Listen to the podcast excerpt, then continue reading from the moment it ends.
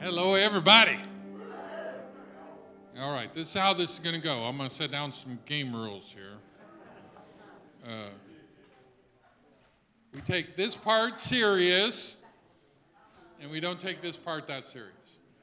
So this part serious, this part not so much. So if I try to be corny or humorous and it doesn't land, tough. But if it is funny and you laugh, I'll just do more of that. So that's how that'll work. That's how it'll work. If you notice up there behind me, yeah, still there. More like Jesus is what we're going for. I, um, I believe in my heart very much that uh, Christians have gotten off track to a degree, not because they intended to, but because religion tends to drift toward rules, and it tends to drift toward uh, criticism, and it tends to drift towards seriousness. And it's serious matters. It's, I, I, I believe the gravity of what we're part of is huge. I believe that um, Christianity has to be taken serious because of the simple fact that the ramifications are either eternal in heaven or eternal in hell. Uh, we're going to be in John chapter 2, as you can see up there behind me. Uh, and I may deviate from some of the scriptures that are put up week to week. We're going to look at Jesus from a number of angles, but the first angle that I'm going to approach is the miraculous Jesus. And there are 37 miracles. 37 times the authors in the Bible recorded miracles. So we're going to be talking about miracles and trying to break down a little bit of Jesus in the midst of his miracles. I believe they reveal a lot about his character. Thomas Jefferson thought that uh, we didn't need that part. He, he liked the, he liked the uh, philosophy of Jesus, so you can get a Jefferson Bible where he's deleted everything else. And all you have is the teaching of Jesus. You don't have the miraculous. Thomas Jefferson felt that was unnecessary, and he didn't necessarily even believe in that part, but he loved what Jesus had to say. Well, I love what Jesus has to say too, and Jesus has a lot to say. We know that. Read the red and, you know, pray for the Spirit because God's going to move. But at the same time, I want to look at what Jesus did. There's some interesting things in this passage, and you may agree or disagree, but I'm the one with the mic, so get over it. It's okay. You know, that's how that works. That's how it works. Understand. I, I really love, uh, Dutch Sheets wrote a book called The River, and I love the introduction in there because he talks about Jesus, and he's with Jesus, and the, there's a river coming out of the throne. It's a river of life, and, and he's, he's in this river, and, and Jesus is splashing him, and he's splashing Jesus back, and Jesus dunks him. But instead of choking and gagging, he feels free. And in the water, he sees all of the yuck in his life going on downstream. And he comes up, and Jesus is laughing and spraying him with water. And, uh, you know, we have to have a different view of Jesus. That, that image up there, you know, maybe for some people that's not the greatest image, but that's one of my favorite images because it shows Jesus the way I see Jesus. Sometimes I look at our paintings and, you know, he got a little halo and he looks so serious and and, I, and the business of Jesus is serious, don't get me wrong. But I want to take us on a journey that's more personal to me. And so I may go in a direction that you don't see it that way. Well, you know what? That's okay. You don't have to see everything the way I see it. But maybe if you see it through my eyes, you'll see Jesus in a little different perspective. I, am not here to convince you of anything. I want you to read your Bible. I've always believed that no matter what we hear from the pulpit, we need to see it for ourselves in the Word. Because at the end of the day, the Word's the final authority, not me. Not me. So I'm here to teach and I'm here to kid. Uh, a matter of fact, I'm going to do this. My wife thinks I'm ridiculous for some of the things that I do, but she still loves me, so it's a miracle right there. See, that's the miraculous power of Jesus right there. But, um, you know, I just, and this is sort of a,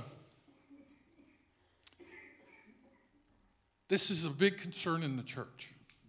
You know, the church has, has been concerned about losing its culture and its history and its past and, and losing our traditions. And we worry so much. We worry. We stress out about it.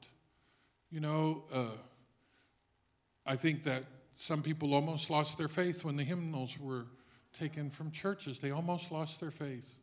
And I think if they're still relevant, those old songs matter.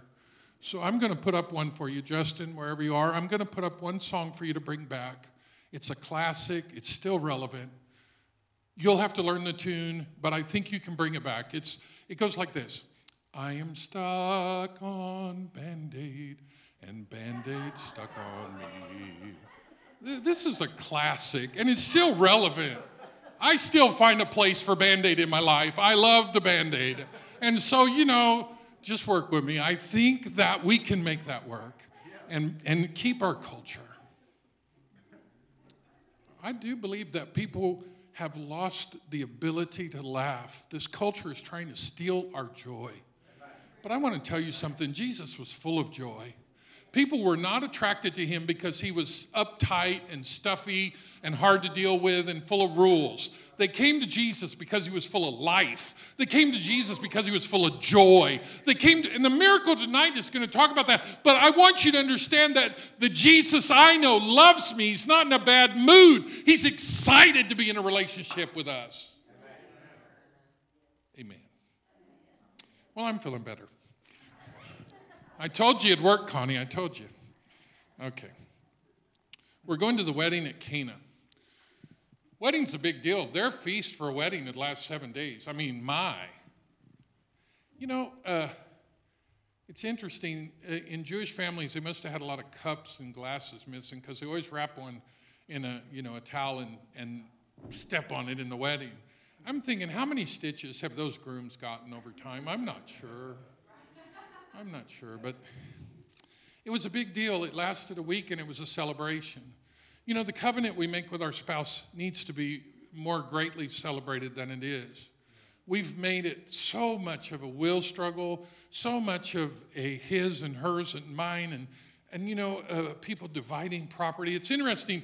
You ask somebody, who do you love the most in the whole world? And if you're asking an engaged couple, he'll say, Oh, oh, I love Honey Poo and Sweetie Pie. She's the love of my life. And, and she'll go, Oh, my, my handsome suitor. Oh, oh, he's the love of my life. You bunch of liars. Nobody marries anybody because they love them so much. They marry people because they love me so much. And that person makes me feel good. That person loves me. That person likes me. I'm marrying them out of the convenience of being able to celebrate me. But nobody talks about that. See, they, they make romantic songs about, oh, I just, I just want to give up my whole life for you. You're not even giving up the remote for her. Come on, let's be honest. It's all about, it's all about how she makes me feel or how he makes her feel. That's what brings people together. It's, it's that we have things in common and we feel this agreement between us and we, we're drawn to each other. And, and so, you know, don't believe for a minute that anybody is sacrificing their whole life for their spouse. I mean, we should live like that, but they don't do it, do they? They get upset because, you know, I just, I just, uh, you know, I just want what I want. You know, in the beginning, it's like, uh, it's amazing, isn't it, how selfless we sound. How, and then at the end, how selfish we sound. You know, uh, he, uh, he just doesn't love me the way I want to be loved. She just doesn't just doesn't do it from she doesn't care like the person at work or the person down the street or whatever, you know. And the Bible talks about that. Why are you coveting your neighbor's wife? What are you doing lusting over somebody that doesn't belong to you, they belong to somebody else. When did a wedding ring become a challenge instead of a boundary? You know, uh, uh, marriage is an important institution that God created. It's old.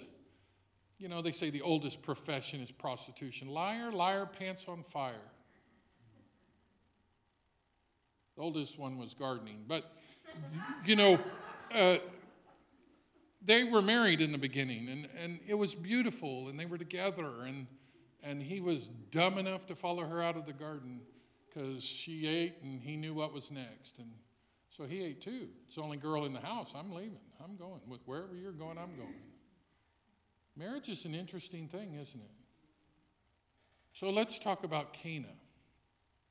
Jesus' ministry had already launched. So there's a statement he makes that doesn't make sense. See, uh, it says that his cousin baptized him in the last chapter.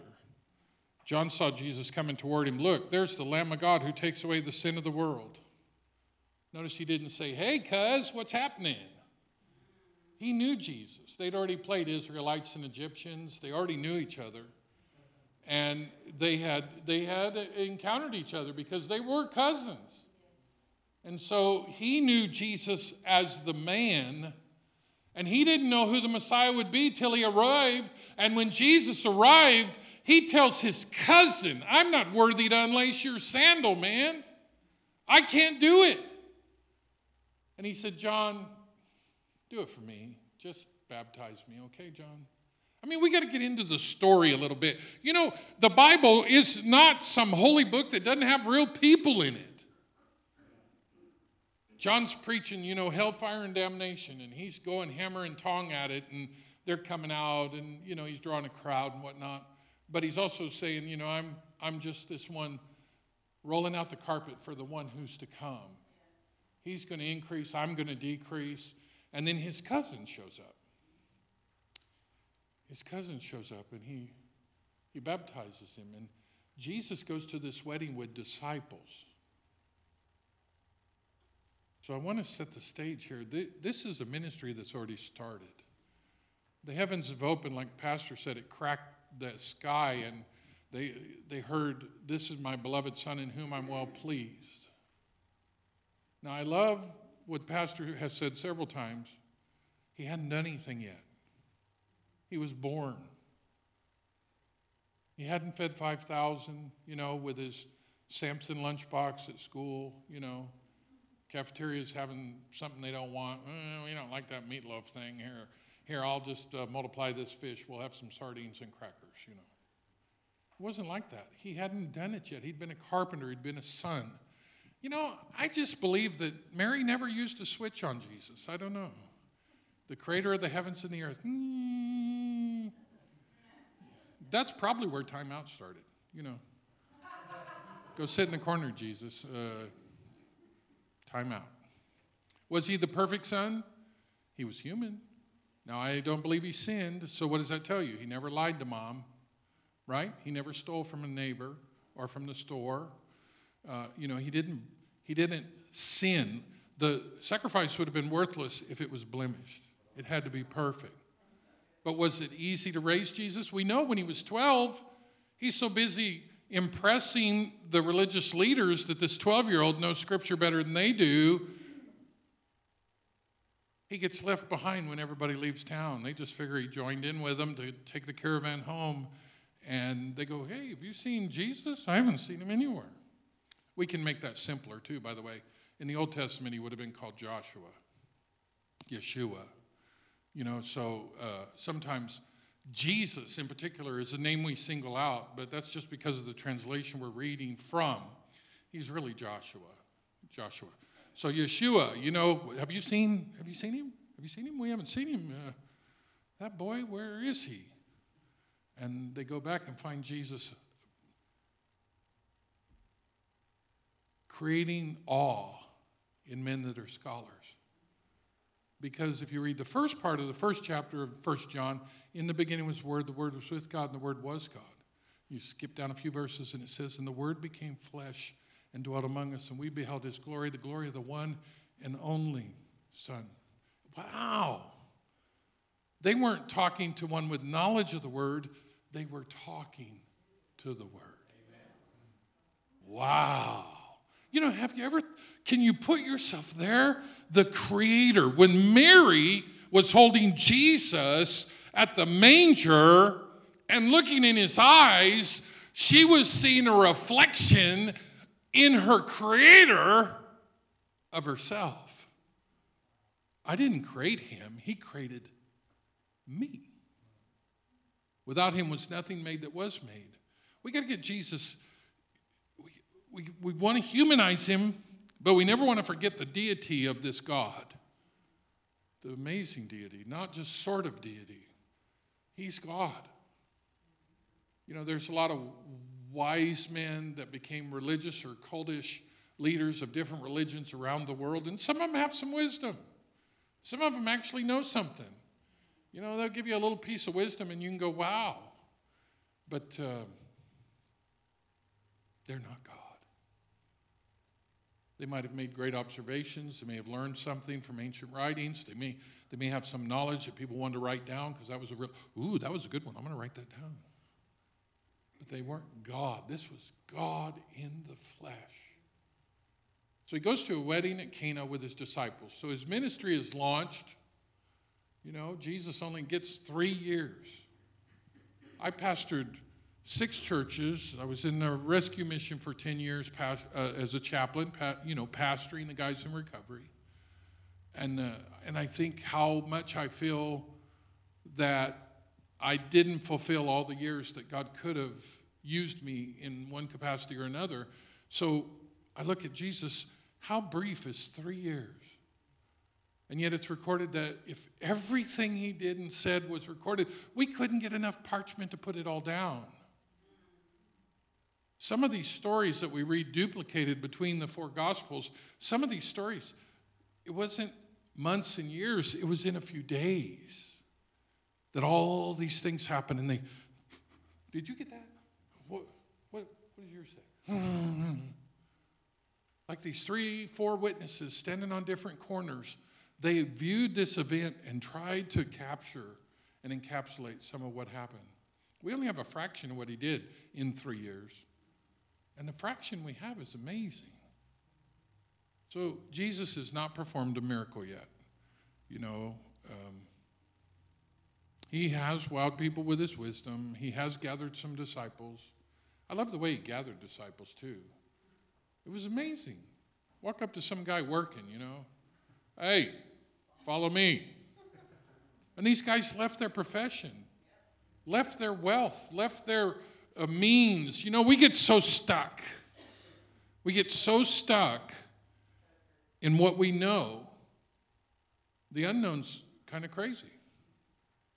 Now, when you were a Jewish boy, you would go to school till you're 12, and then you'd either learn a trade or you'd follow a rabbi. Jesus was not trained by a rabbi, he was trained to follow into his father's profession as a carpenter. That wasn't the ultimate goal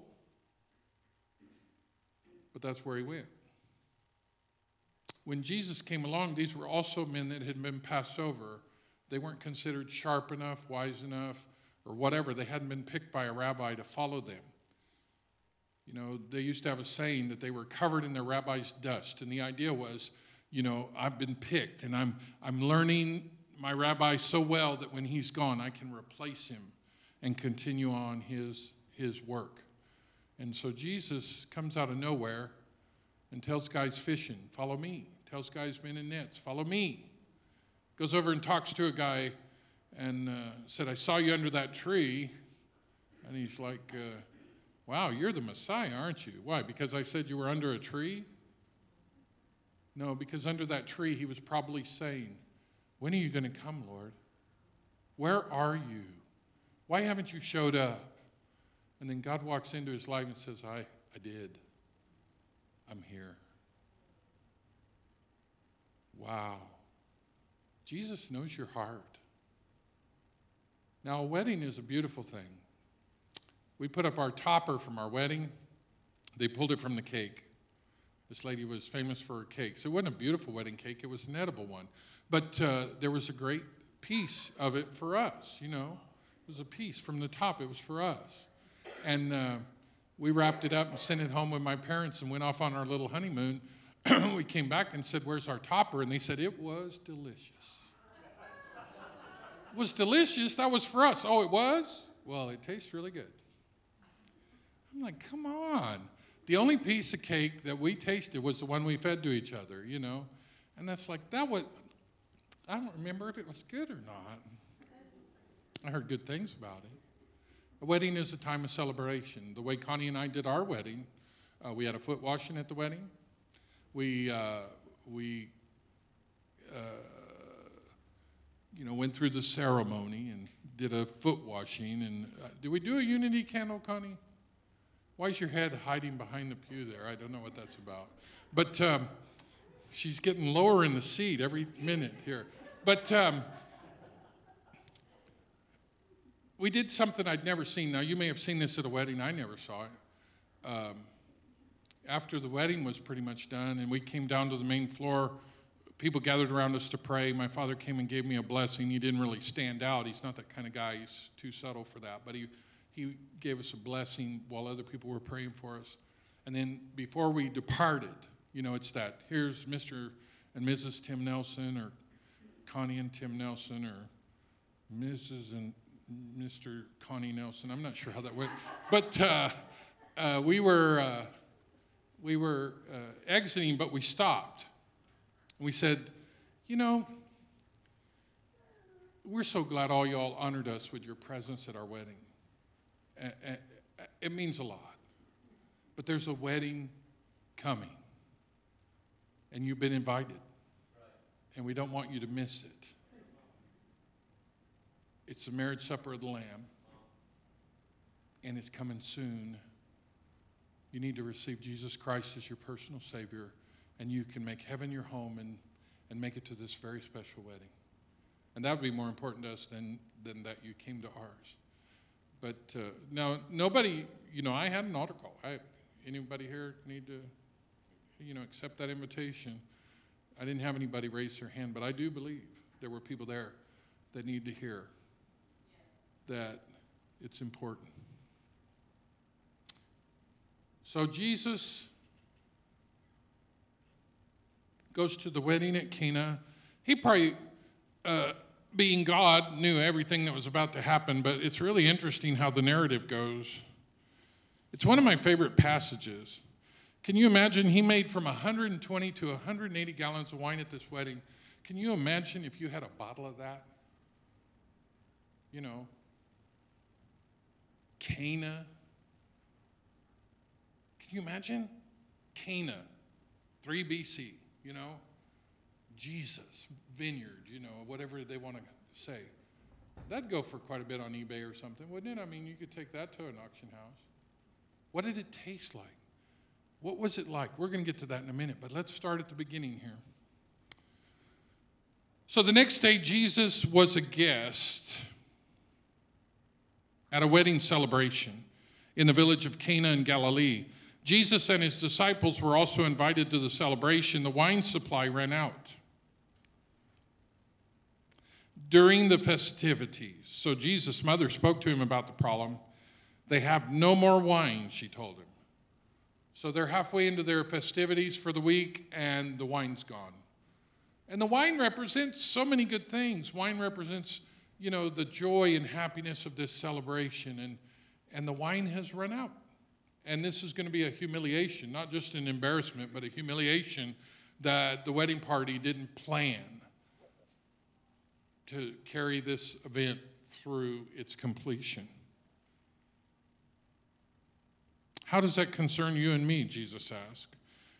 What's it to me? What's it to you? What's what? What? Can you hear somebody saying that? What? What's it to me, mom? It's amazing what he says next because you know, there's even a passage that says, woman. if I told my mom woman, uh, she'd take me out of this world. I call my wife woman when she lets me, but um, she, I don't want her to get, get upset. How does that concern you and me? Jesus asked. My time has not yet come. That translation is probably a little different than some of the ones you've heard, but uh, my time hasn't come kind of throws people a little bit because his ministry is already starting. He hadn't gone to the cross or resurrection, but his ministry started. He's gathering up disciples.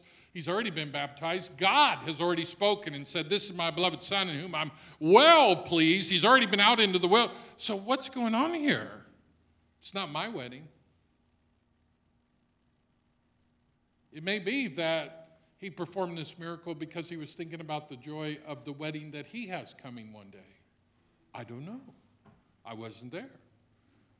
But I do know that he's kind of like digging in a little bit on mom. And it's really fascinating. Uh, what comes next. Tommy Barnett had the Pope coming to his city. He was the pastor of Phoenix First Assembly of God in Arizona. He'd taken a church from about 200 to 10,000. Really amazing pastor.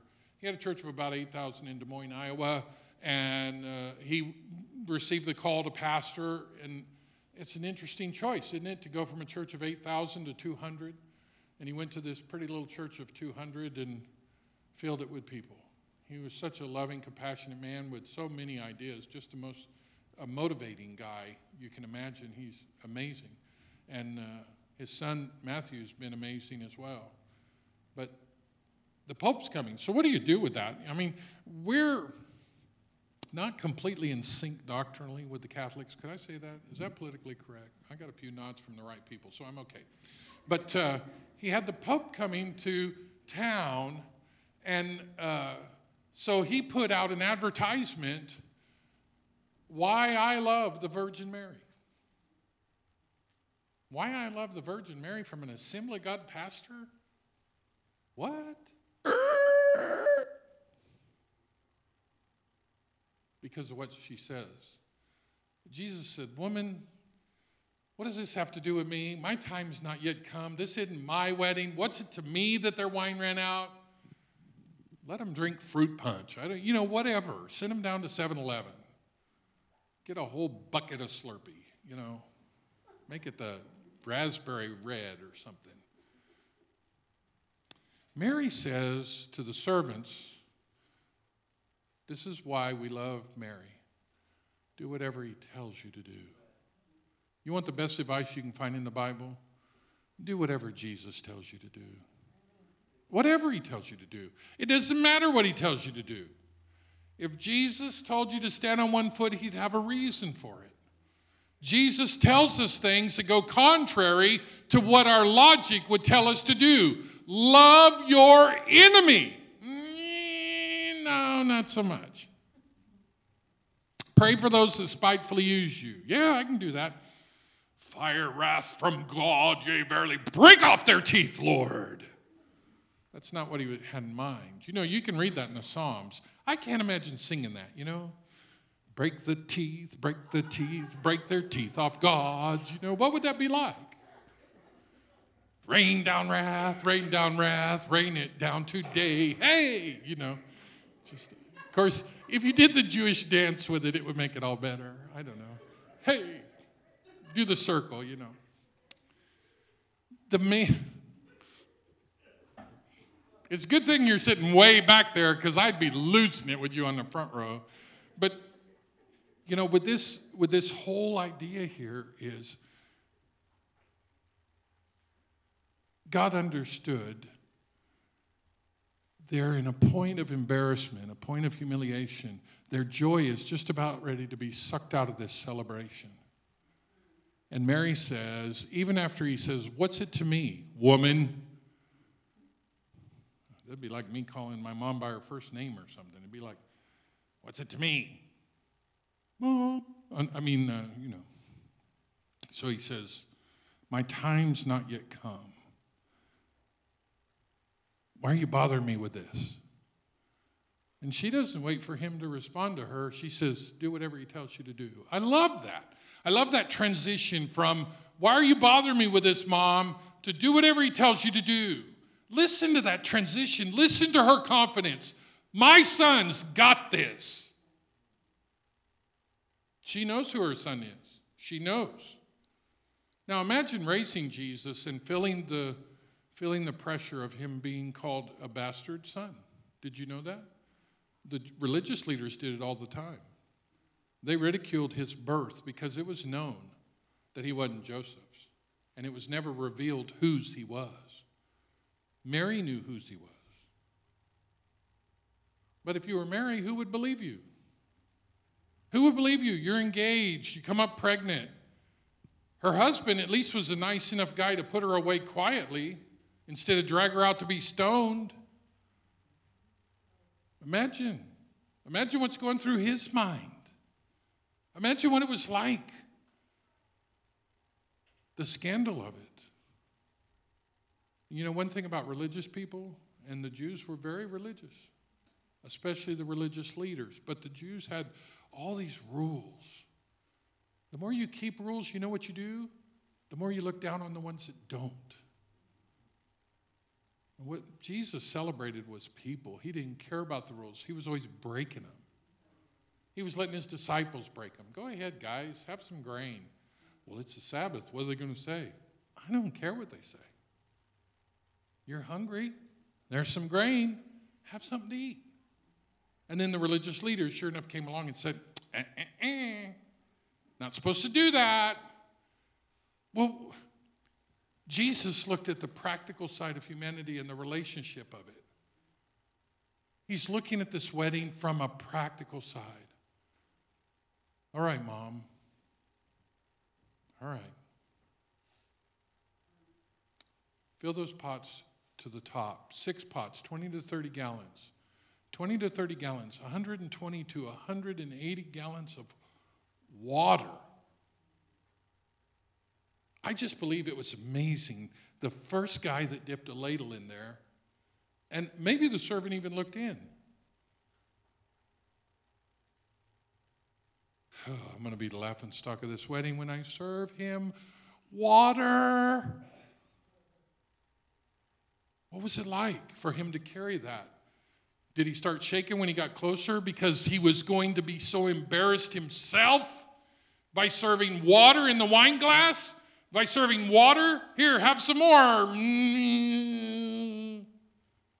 What kind of faith was involved?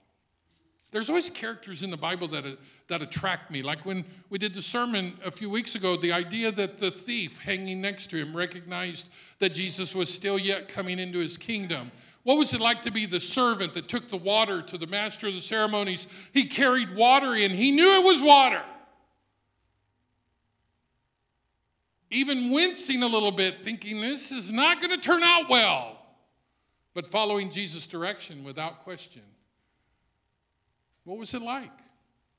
What was it like when the guy says, That's the best wine yet? Boy, wouldn't Welch just like to patent that one?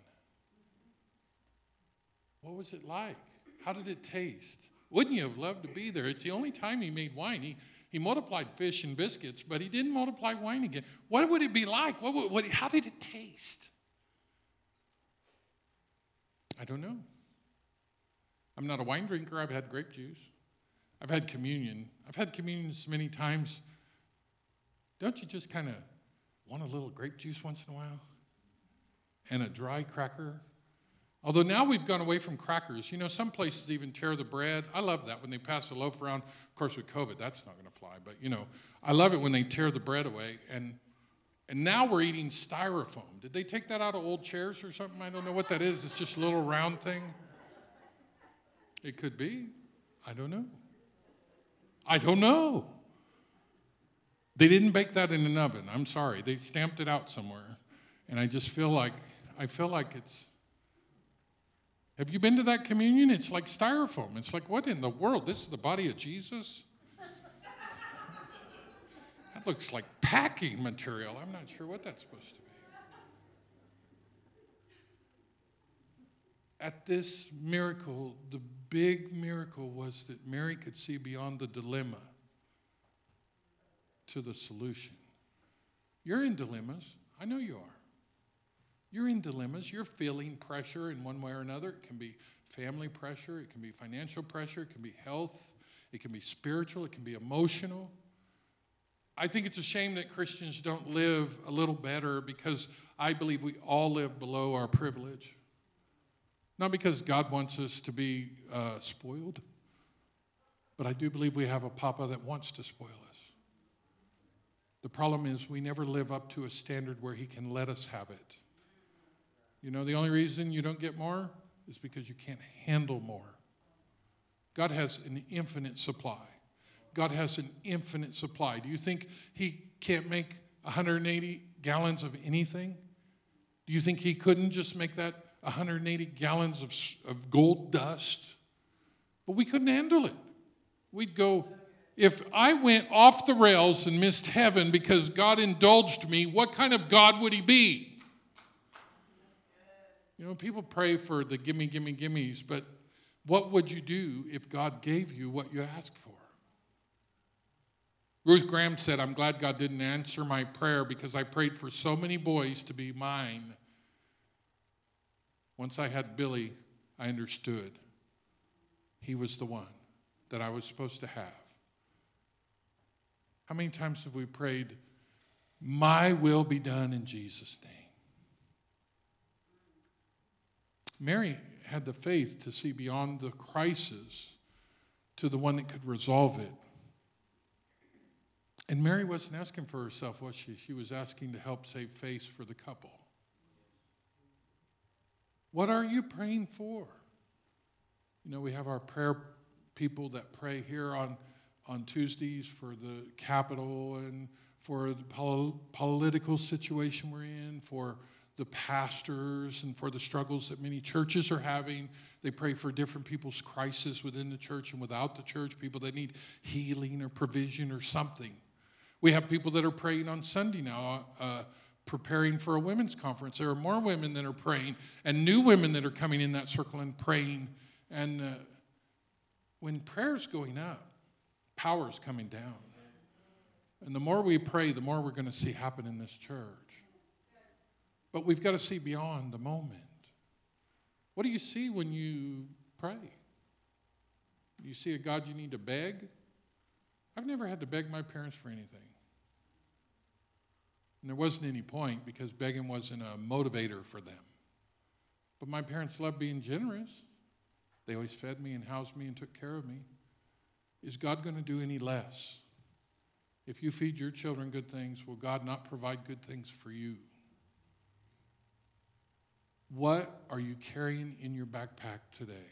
What's in your luggage? What's weighing down on you? What is pulling at you? And what is it that God can do? Listen to Mary's advice. Do what he tells you. What does he tell you? Forgive. You'll be forgiven. Knock.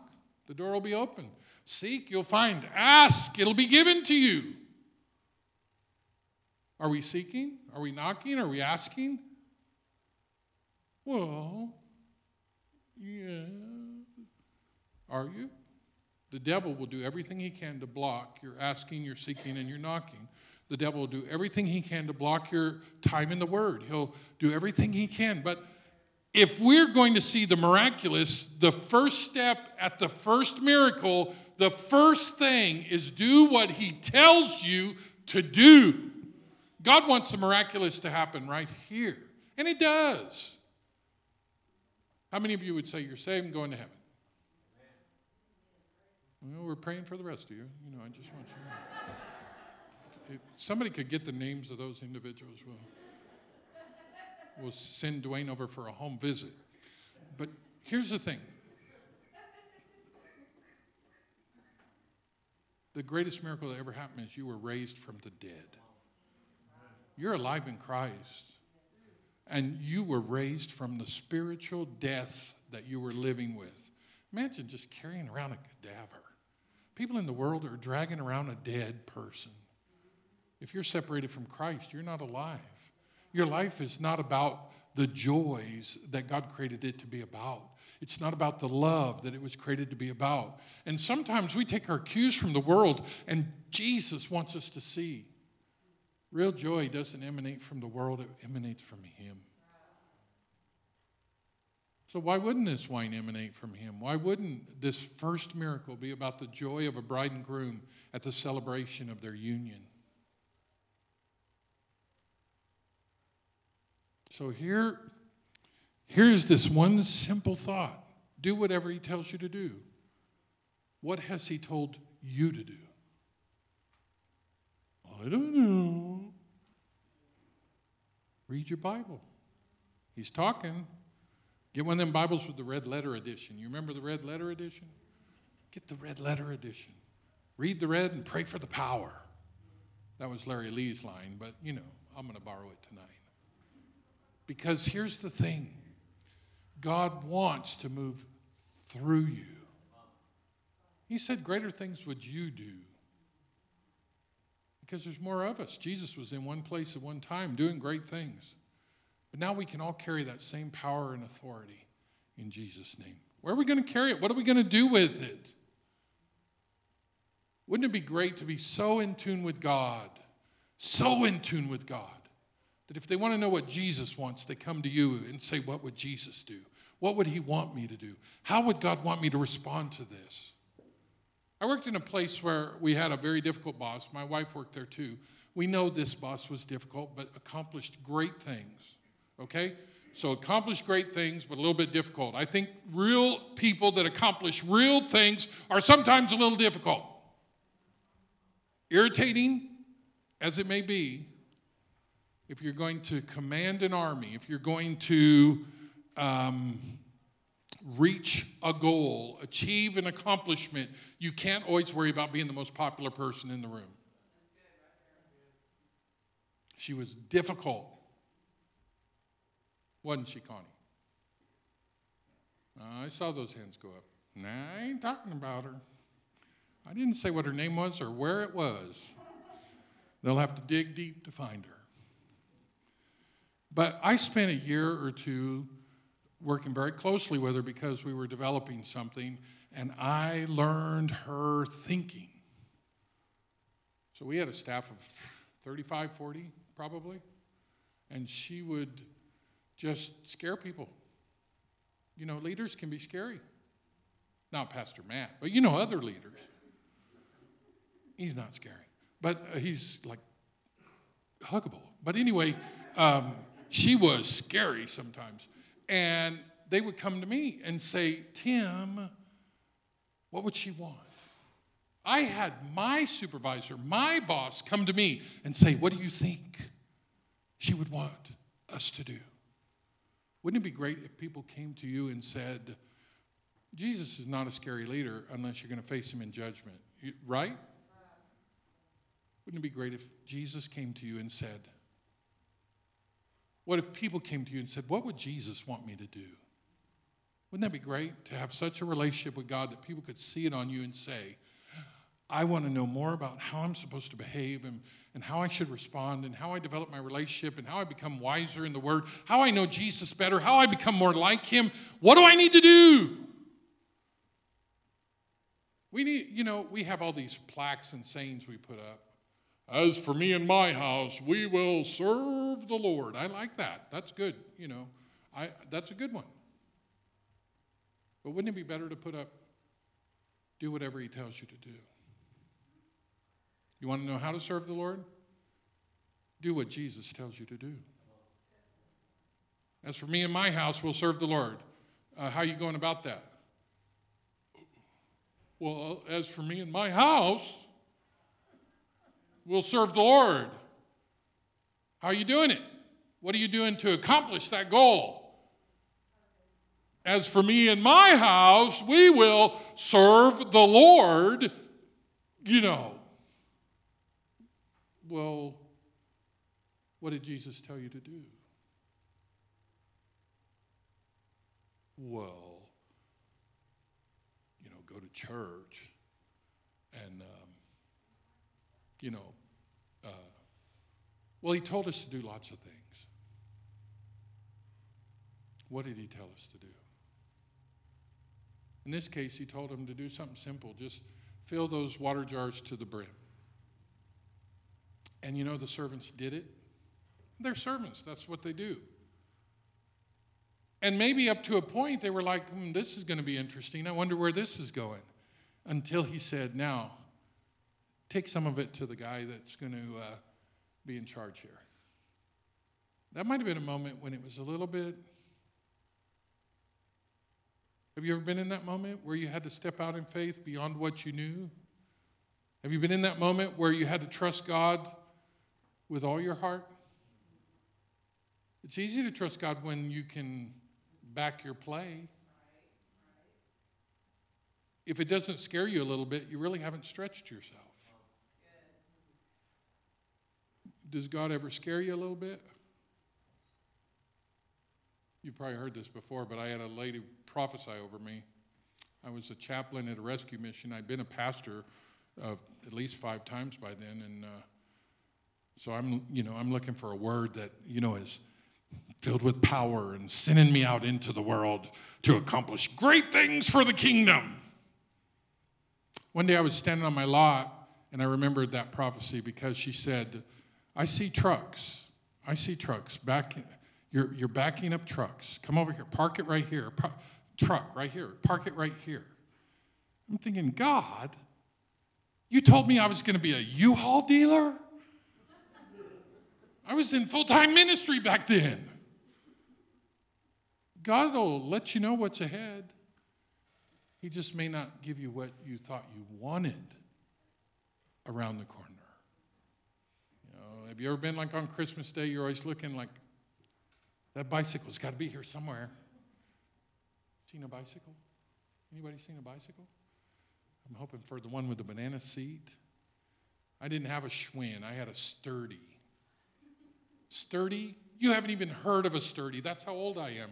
I think it was made out of wagon wheels. It was a sturdy. Sturdy. Had a banana seat. You remember sturdy? Well, anyway, you probably don't. It wasn't a Schwinn. The Schwinn was cool. Yeah, the Schwinn even had one that had a gear shift on the, it had a, like a floor shift. What in the world? Schwinn had a shifter on the top bar. Wow. Springer front end, it was cool. The kid that rode that through the neighborhood, he was cool. And I was pedaling my sturdy. My wife tells a story where she wanted a 10 speed and she got a bicycle with a basket. You remember those, you know, ding, ding, little basket. She wouldn't even ride it. I didn't want it. Ugh. There are times when God sends us in a direction that doesn't even make sense. How's this help the kingdom?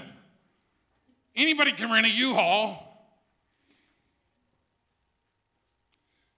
But then you have somebody sitting in front of you with, you know, black eyes and a hat pulled down way low and just a certain amount of money, and they've got to get a truck and run. And you're helping them fit it in their budget, and you get the U-Haul rented, and you ask them if you can pray with them, and they start to cry and say, Please do. Or they come on the lot and park under a tree.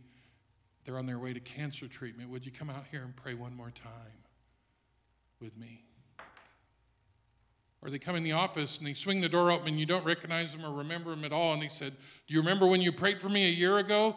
There's no sign of cancer anymore. Or they come into your office and say, My old friends, all they want to do is drink. And so I've had to cut them out. And I come by here because I think you're my best friend. Or they come into my office and say, You may not realize it, but you're my pastor. I have a pastor that comes into my office so he can talk with me as his pastor. Now, God has a plan. Just do what he tells you to do. It don't make sense putting water in here. That ain't. That we're not squishing any grapes at all. This is just ridiculous. Putting putting water in here. I think I've hauled about 160 gallons of water to fill these stupid pots, and all they're full of is water. And this is a problem with the wine. Where's the grapes? I would even smash some grapes for him if he would just, you know, produce some grapes. How many times have you tried to figure God out and God's saying, quit it? Just do what Mary did, whatever he says. Do what he tells you to do. What did he tell you to do? Well, I don't know what's next. He didn't say you need to worry about what's next. What's the last thing he told you to do? Well, then do it. You know who God loves the most? The ones that just simply listen and do. Trust and obey, there's no other way to be happy in Jesus but to trust and obey. I've got another old song that is still uh, relevant. I just don't think it'll look good next to the Band Aid song. But in the hymnal that Tim's building, it's, it's special to me. Plop, plop, fizz, fizz. Oh, what a relief it is. It's relevant. You know it is. It's relevant. We'll get that book out before too long. But anyway, as we look at this, as we look at this story, and we contemplate what it has to say, get your pen out and in verse 5, draw a circle around. Do whatever he tells you to do. When the jars were full, he said, Dip some and take it to the master of the ceremony. They followed his instructions. So, Mary says, Do whatever he tells you to do in verse 5.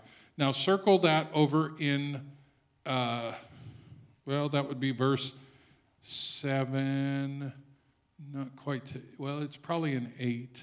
In eight, when he gives them directions, circle the next one. They followed his instructions. And then in verse 9 it says, the ceremony tasted water that was now wine, not knowing where it came from, and it was the best. You've kept the best. God saves the best for last. God brings change God wants you to believe. His disciples saw him in a new light when they saw him turn tap water into wine. God wants you to see him in a new light tonight, and he wants you to see him like this do what I tell you to do, and we'll do extraordinary things together. God wants to do extraordinary. There's got to be something in you as a Christian that burns for a little bit more. A little bit more. And then when you get that little bit more, Jesus, just a little bit more. I want the miraculous to happen. I want to see God. I want to see Him. Hopefully, this was a good starter. This is just a taste of what we're going to do. And I must be booked in for 37 weeks because there's 37 miracles. So. Buckle up. Hopefully, every miracle betrays a little bit of who Jesus is. You know what I love about Jesus? He was different than people think he was. He was compassionate, he was kind, he was loving, he was patient, he was understanding, he had wisdom. He didn't tear people down, he built them up. Help me, God to be more like Jesus and less like Tim. Because you know what? He can change people's lives. I've got to decrease so he can increase. Isn't that what John said? Not Tim's will be done. You ever heard of these divas and these, these uh, prima donnas, you know, they only want a certain kind of bottled water and they have to have certain flowers and they, they got to have certain chocolates you know. It, it, when i come you know to act or speak or preach or i have to have it a certain way. Well when i come i hope that we learn more about jesus. Let's pray